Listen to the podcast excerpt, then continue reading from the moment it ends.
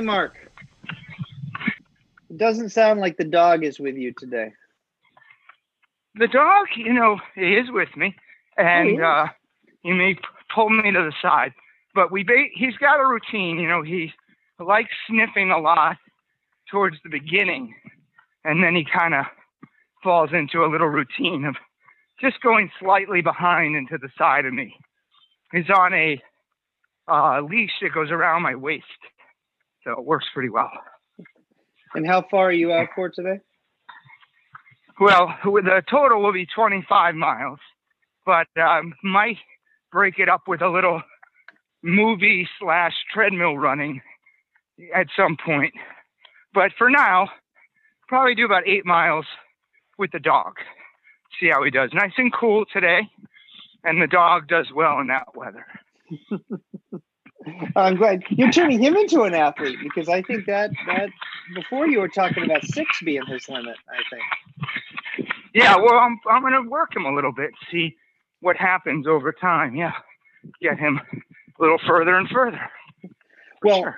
I'm I'm glad we're talking about this because I want to start today with a little different kind of uh, story.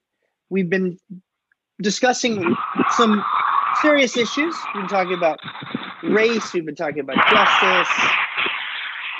We've we've sort of talked a bit about gender, but I want to start today briefly with a potentially an even more important subject, which is sports. So you and I Yep. both we're both uh, basketball fans, Celtics fans, and in fact, Uh-huh. uh, we we we had the good fortune to go to uh, the opening uh, season opener this year, the the home opener uh, against Toronto, which the Celtics won. If you remember, way back when sports was regular. I, Um, that seems like a lifetime ago. I, my gosh. Okay. Wow. being in a crowded arena, screaming next to a million people you don't know, you know. Um, Wow. So then, of course, we had this uh, pandemic, and the NBA got shut down mid-season, and then rebooted itself and had this sort of, you know, to, to sort of finish up quickly the truncated season. And when they came back, they not only um, were we sort of under this, they were in this bubble, but it was also following uh, the whole set of, of, of nationwide discussion that had started following George Floyd, Breonna Taylor. And so, interestingly, one of the things that they did was they, the NBA came up with this list of words, right, that the players can wear on the back of their jersey. Interestingly, I know where you're going with this. Yeah, Okay, they- keep they- going. They they didn't let the they didn't let the players just put whatever they want. They created a list, and the players could choose Right. a variety of of things, right, to put on the, the back of their jersey. So, which I thought was interesting. Um, so, but here's the thing: we we were watching not at the same time. I- You know, we were we were checking in uh, after after the games by phone at one point, and Gordon Hayward, a Celtic player, not the only one in the NBA with this, but his jersey on the back said education reform. That was the message Yep. he had chosen from the list. And you made uh, a bit of a remark, uh, sort of scoffing at that, which made me think of how at the end of our last session, when I was saying, well, let's get into a little bit about the role of, of what's what's a white man's role today in education reform. And Yeah. uh, it's clear to me you have a problem with education reform. Yeah. Um, yeah, yeah. I, I, I guess you think everything's great the way it is. So talk to me about what what is the problem with education reform. I think we got to start with that. Okay, but I have two. I have a couple side notes just going back to the whole basketball shirt thing. Several things. One, very curious of why you cannot purchase those shirts. They don't sell them, Really? so you cannot you cannot get them. Yeah. So what's that all about? That just seemed weird. Like what's the what's going on there? Yeah. Um, they they market just curious. everything. I can't believe they Right. would be trying to sell those. Yeah. so so interesting.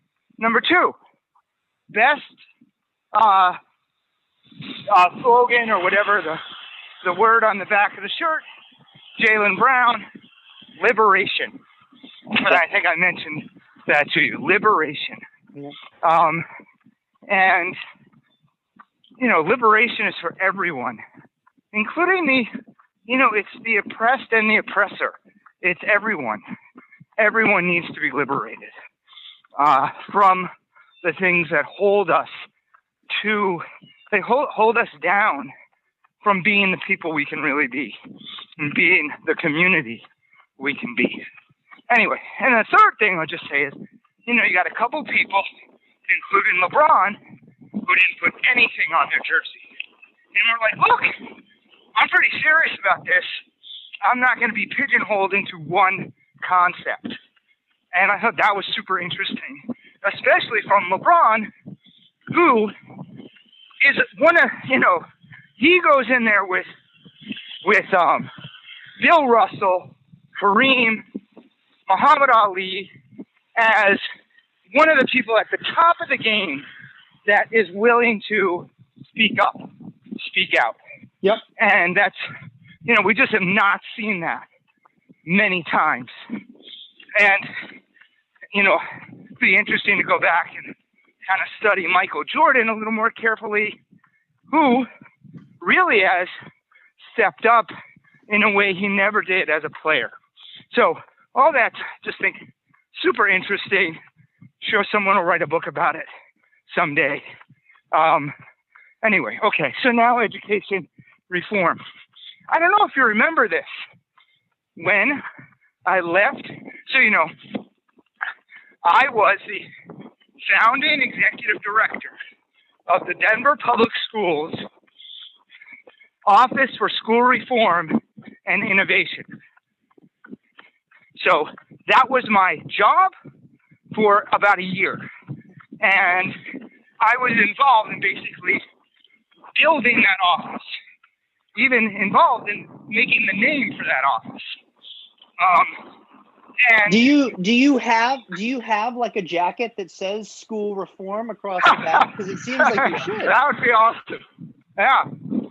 We were OSRI, O S R I. So anyway, we uh so then I at some point like leave I leave DPS to go open one of the charter schools that we've talked about. And uh I wrote an article for that what is it? Ed News, not Ed News. Yeah, Chalkbeat. Chalk Do you ever look at that? Yes, it's quite good. Um, Chalkbeat, I'm 99% sure, actually started in Denver. And I'm pretty sure the guy, if I'm getting the story straight, we knew the guy that was there that started it. He was a journalist and a foundation person. Anyway, he, uh, so I was kind of linked into that at that time. And so I wrote a post that was something like, why I don't believe in education reform. I don't know if you remember this. And it went viral. It was the most read post at the time that it, that Chalkbeat had ever had. And part of the reason was it got reposted by a woman that was connected to a New York site or whatever, you know, blog. Okay. It got reposted and it got really looked at. And of course, like, so here I am, the former executive director of the Office of School Reform and Innovation, writing a blog about basically opening a charter school and not only a charter, a turnaround charter school, writing an article why I don't believe in education reform. Um, and so I have thoughts on this. So, first of all, if we frame the question, what's the role of kind of white men, you know, in education reform? I would say white men are exactly the people doing education reform. And I'll define what education reform is. But it's a thing, and white men are central to it. Um, I don't think it's a good thing, and therefore I want to talk kind of shift to like what can we do in education or in society or with um, social justice and social change that is not education reform. Do you get me so far? I'm, I'm with you. I'm inspired. I gotta go. I gotta, okay. I gotta go back to this article by the or this blog post. I, I I'd forgotten about that. Yeah, I wonder if you can still access it. If it's still like in cyberspace somewhere. So anyway, um, the the idea of education reform, to me, the way I always looked, the way the metaphor I've used in the past, and I'll use the same one. There's a box. That box represents our educational system. And I think all education reform efforts that I classify as ed reform are just playing around inside the box. They have nothing to do with changing the box itself. And we, you know, we don't need to get into a huge conversation today, but I think we could, you and I could agree pretty quickly that the box was created to reinforce and support the divides in society and the concepts of the Industrial Revolution. And just maybe never quite made sense, and certainly doesn't make sense today. So the ed reform efforts just all seem so, you know, futile because they're all playing inside the box. And if we take a term from Peter Senge and systems thinking, it's called shifting the burden archetype, and which basically means you're addressing the symptoms of a problem instead of the root cause. Why, well, like the the visual and the, the idea of this archetype, is it basically says, look, not only are you not addressing the root cause, but every time you continue to address the symptoms, the root cause becomes more problematic. The neglect of the root cause makes it so. Um, I think that what ed reform is like it's addressing a much bigger issue, which I'll call like the industrial model of education, and by being such a focus to the point that Gordon Hayward's wearing it on his shirt, um, it's to stress fundamental problems that need to be addressed. Okay, I've been talking probably for two miles. I'm going to stop. So I let's keep the sports talk going for one second. I read, I don't know, maybe a week or two ago, Colin Kaepernick had published. I don't know when he published, but uh, a, a I think there's going to be a series that he's involved in in a whole series of things. But he published a really powerful essay that was about abolition and really talking about abolition of the police and the prison system. And I don't think he's using those terms lightly. Um, I think he's, you know, really, really talking about what you're talking about, you know, different systems right now, but that we can't tweak or reform. And as I read it, yeah, but what came to my mind was, oh, yes, I, I am surprised actually more people aren't saying the exact same thing about our education system. Because our education right. system has some of the same problems. Absolutely. I guess what I'm trying to understand is well, one question I'm trying to understand is what does it mean to go beyond reform? What does it mean to get outside of the box? What does it mean to shift that paradigm? And what are the key steps to doing that? Because I'm, I, you know, so uh, his his essay about abolition of the police or prisons.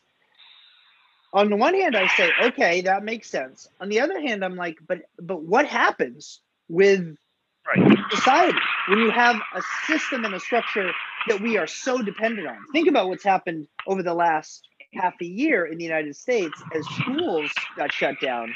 It threw the whole the economy went crazy. Parents were going, you know, nuts about it. We suddenly realized all these functions. So I'm just not I, I'm trying to conceive of what does it actually mean in practice besides a nice thing to say that we have to get outside of that box? So I have a couple things. I'm going to push on something you said there about like abolishing prisons and police. Um, and you're like, well, what, what's going to happen? And I think as a white man, you might be like, shit, what's going to happen? you know, whereas a black man might be saying, thank God, yeah. I can breathe. I can. So it depends on your position what's going to happen. I just want to name that. The second thing, though, about schools, yeah, so we went, whatever, six months, whatever amount of time without schools. And you just kind of equated schools shutting to the economy and this.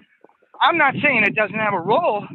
On the other hand, we just went six months without schools. And the things that have been brought up in that that I've read, well, first, schools are places pe- low income people eat.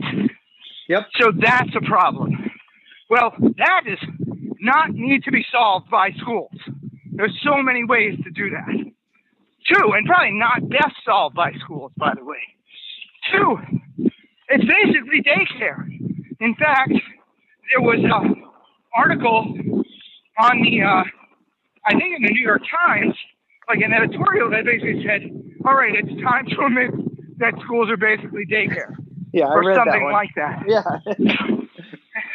and I, I haven't read it, so I don't, I'm just taking the title of it. And I'm just like thinking, that's true. So what we, that's the only way we can do daycare is the way we have schools right now. So that's another kind of fallacy that I think school that, that this whole thing brought up.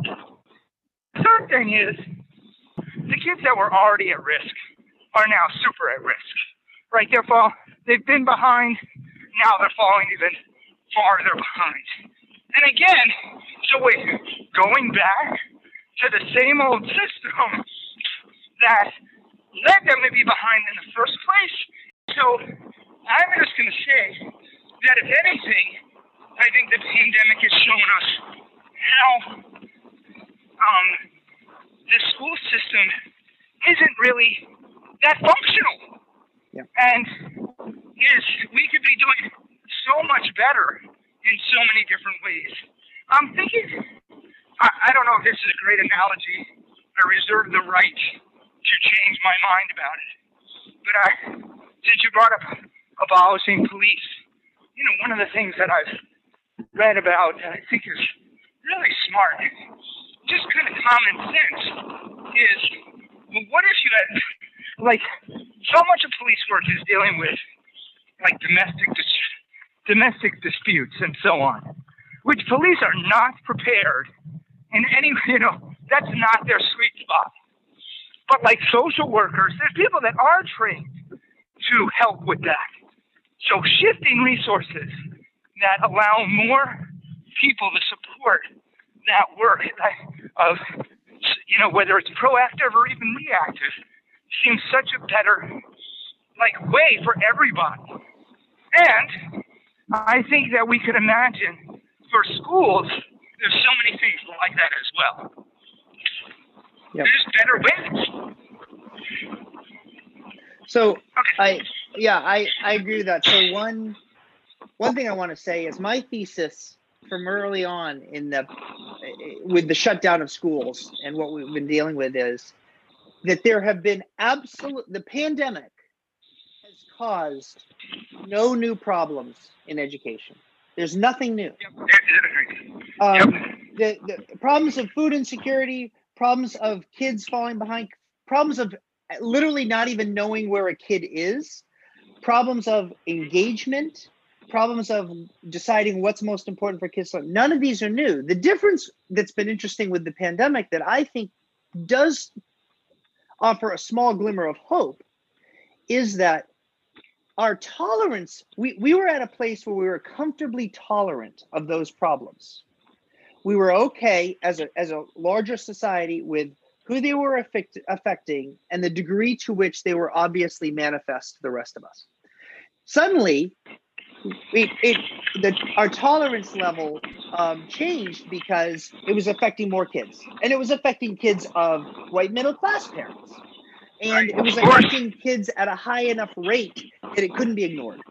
So I think that's important because this didn't cause any. Everything that was is a problem now was a problem then. We were just okay with it in in the larger context, and so that maybe gets a little bit at this reform thing where there were tweaks going on, but let's be honest, not serious urgency from a, a state or national level to make the kind of changes that would clearly close call the opportunity gap that has always existed yep. keep talking about it so that's one thing and but as i look at how well forget about the federal government but i look at how the states in new england that i'm familiar with um, or even local school districts have tried to address this, and it's still a bunch of band aids. Um, and so, right. And, and I think in some ways people would think, oh, there are reforms going on because of shifts and changes we're making. But we're definitely very deeply in that box and just trying to get, you know, just trying to get back to normal, back to normal, back to normal.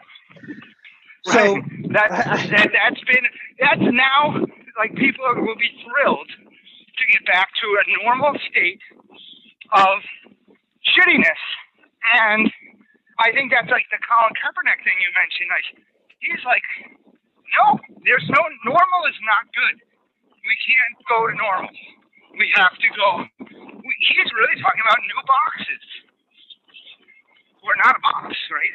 New paradise. Yeah then the next question is if that's if I agree with you, okay, I'll agree with you. I don't think Gordon Hayward should have education reform on the back of his jersey. Um, I don't want the, you know, Mark Waxman circa 2010 school reform jacket that you have in a closet somewhere. I'm good. I'm good. yeah. But so what is our role? You and I. Like you said, yeah um, we're still pretty, you know, we've had voice, we've had power in some of this. Uh, what should we be doing right now, or if anything, to push yeah. on this idea? Yeah, that's well, yeah. I mean, ooh, that's a good one. Hey, um, throw, you start. You've thought about this a little more since uh, you were. I have some thoughts, but they got to form a little. Okay. My thoughts are clearly not highly formed either. A few, uh, but a few of them. One I would say is we cannot absolve ourselves of responsibility of being part of this. We've talked about this before. Uh, if we want to say at its heart, racism is not a black problem, right? It's a white problem. Um, it's not a brown problem, it's a white problem. So white people need to be part of the solution and and leading in some ways. And I guess maybe I think this, and I don't know how this plays out, but I think we have to have our our blood, sweat, and tears, our effort, our energies. We have to do a lot of the heavy lifting.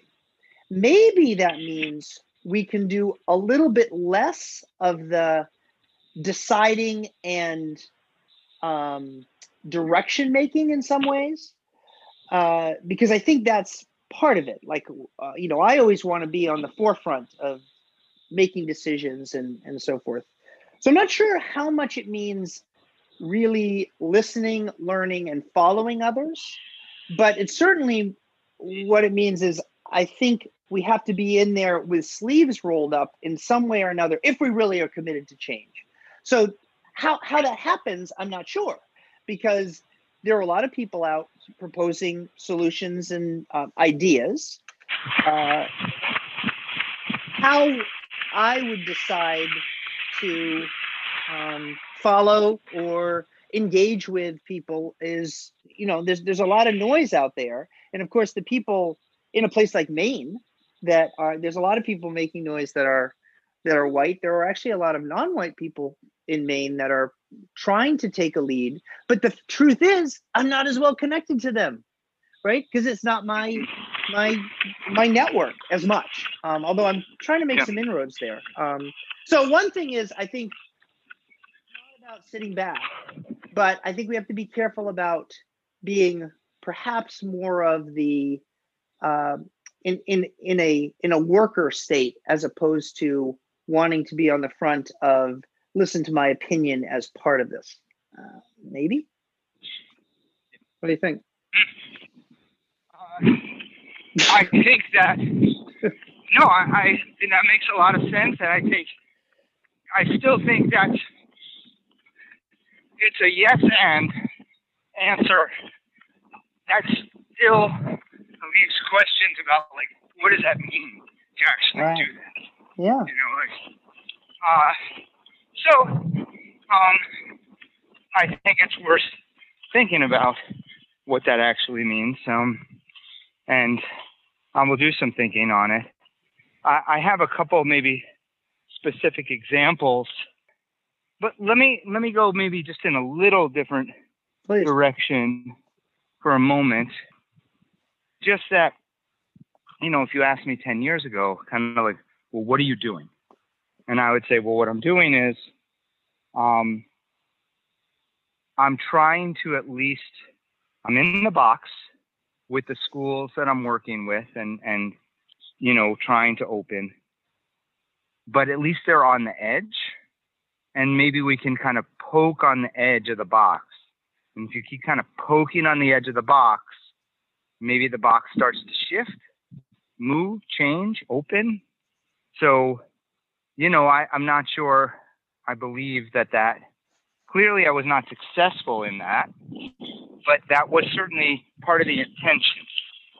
I, and I'm kind of having a little moment here where I'm thinking about what I'm doing right now with this organization that I've co-founded and been, running this mindfulness director initiative, which by the way, we just approved a name change we will be whole school mindfulness, whole school mindfulness. And uh, so, you know, we, I, we've been taught, we've been working on a lot of stuff to kind of market and promote and explain what we're doing. So I've been thinking about that a lot. And I do think, like, one of the interesting ideas of this this organization is not to try to change the structure of a school. It is trying to change people. So it's transformative for individual people on all in all aspects of a school community. Parents, caregivers, students, staff, faculty. And that if you begin to change people from the inside, how they show up, ultimately, I believe systems can begin to change. as well. Hmm. Now, that could be a story that just feels good to say. And 10 years from now, I'll be having the same kind of conversation with you about, um, oh, yeah, we tried that thing, didn't really work. Um, not so different from trying school. You know, we gotta keep moving. So I, I do think that's something I can do in this moment is like, you know, this is something I do think is different and has the ability to affect change in a more fundamental way. Also, Wait, can I ask you a leader- question? yes, okay, but I- I have I another just- whole piece to this, but go ahead. Yeah. Just and this might not be the way to go here, but just a quick this I think you can answer this quickly. I don't know. How is what you just talked about working with the individuals in a school and, and helping to sort of have them think and, and maybe see themselves and each other differently within a system different than what you talked about at length in KIPP, where you were trying to change kids to be able to function within an unjust system. Yeah, so I think no, okay, good. I'll name that very particular specifically. My point is I'm not I'm hoping my theory of change here is that as people transform individually, they wake up to the systems that are holding them back individually and collectively, and then start to change those systems. So it's this idea of liberation Yeah. that as you gain more awareness of yourself, of the society, of the system, and its impact on you, your role within it, that you start to wake up and say, wait a minute, maybe I got to show up differently, and maybe I need to do something to impact this system. Does that Okay, make so sense? Yes, and one more, so one more thing, and I know that you've you've talked before. We don't have to get into maybe KIPP specifically, but or any of the schools that we've talked about. I think one of the critiques we've had is that those schools aren't necessarily making kids think in that way. Um, but but I guess my question is, would it be a revolutionary or abolitionist act within schools to be also helping students do that? you know, right? Like, because that's what a lot of schools talk about trying to do help kids critique the system. Or is that still Right. a very much in the box approach to education reform?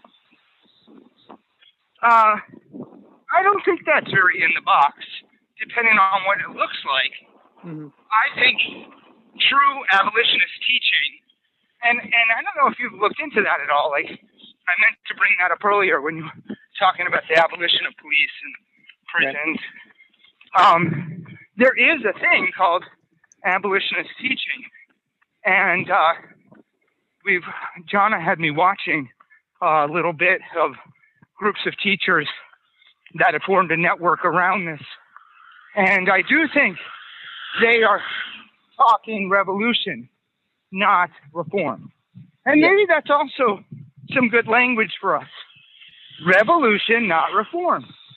And then, you know, some people will say, well, really, we need evolution. I don't know. These would be interesting things to think about. Evolution, revolution, or reform, and what are the differences? But I, I do think, you know, in in an ideal, kind of perfect, uh, perfectly functional, uh, no, let me say it this way, that if the work this organization is doing works perfectly, it could be revolutionary, leading to liberation. Um, which, if you look in the language of mindfulness and meditation, that, that's a core piece of this. Which is why I am drawn to that idea of liberation that um, is on Jaylen Brown's jersey. Hmm. In any case, one other kind of quick aside here. We've, I just had a board meeting last night, and we've decided to spend the beginning of each board meeting talking about what we'll call justice. Um, the more mainstream term is diversity, equity, and inclusion, Mhm. right? Um, so we call we have a justice statement. We've written down things not only that we believe, but things we're going to actually do, and we're going to re- we're reflecting on those each board meeting. Are we doing them? Where are we? Both as an organization, and also how are things showing up for us as people, like our individual way of being in the world. Um, and one of the things we were talking about last night is in, you know, continuing to think about the, the organization being one that is really, I don't know, there's a term I'm not, not at the tip of my tongue, but not the typical hierarchical power, um, you know, layers of power, but one in which really rethinks how decisions are made, who makes them, and also who's in uh, the organization, as well as how to um, very, in a very focused way, support the people that can be the most marginalized and make sure that they have voice. Hmm. Yeah. So we were talking just very specifically.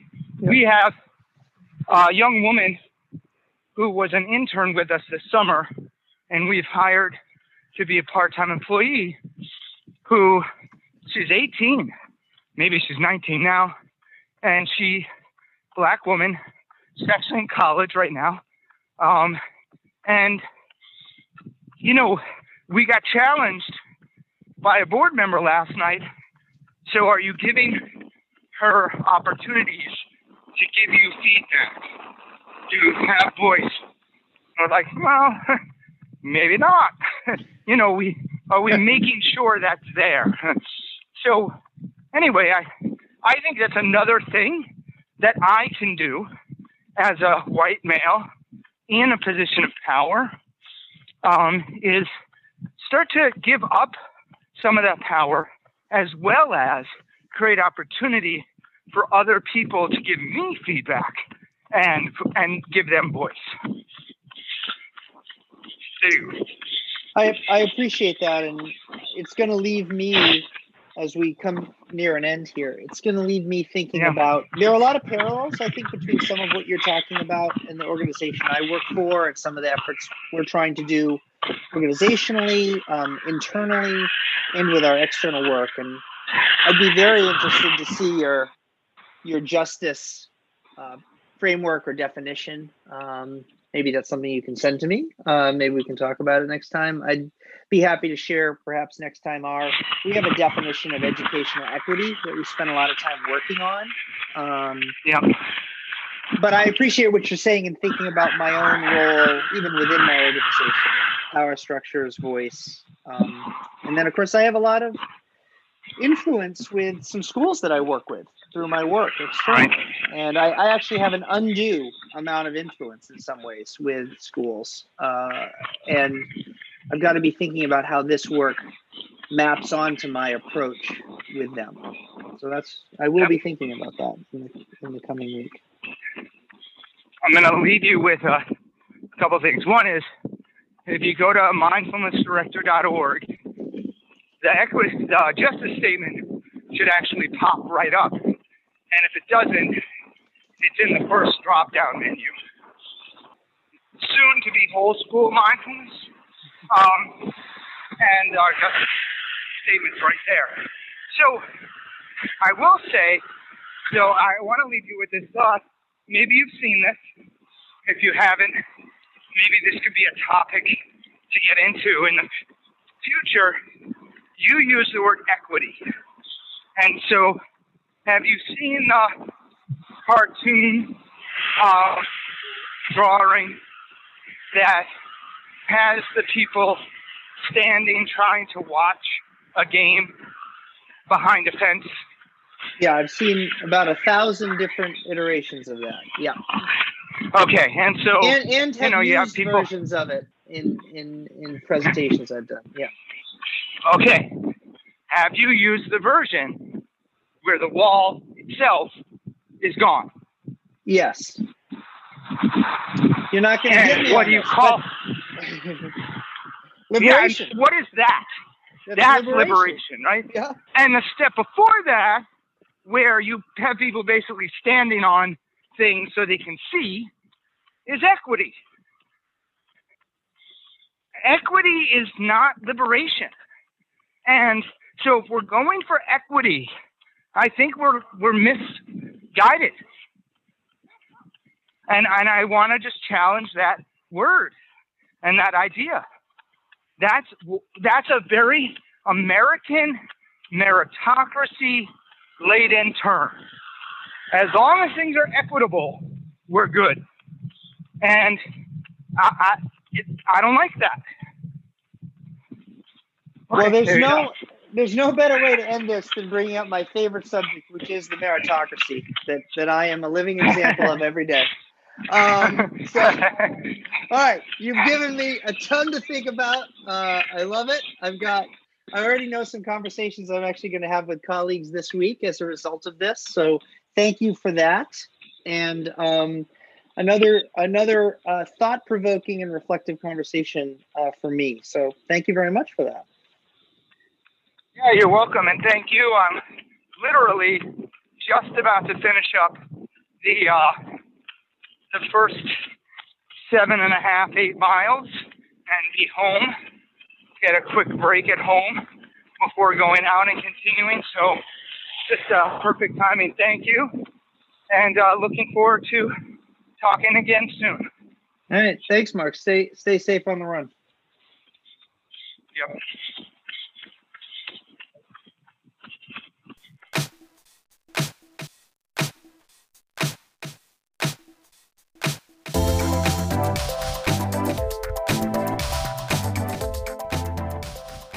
Thank you for listening to 3 to 10 Project Episode 6 Liberation, recorded on October 17th, 2020. And thanks as always to Random Chiz for our theme music.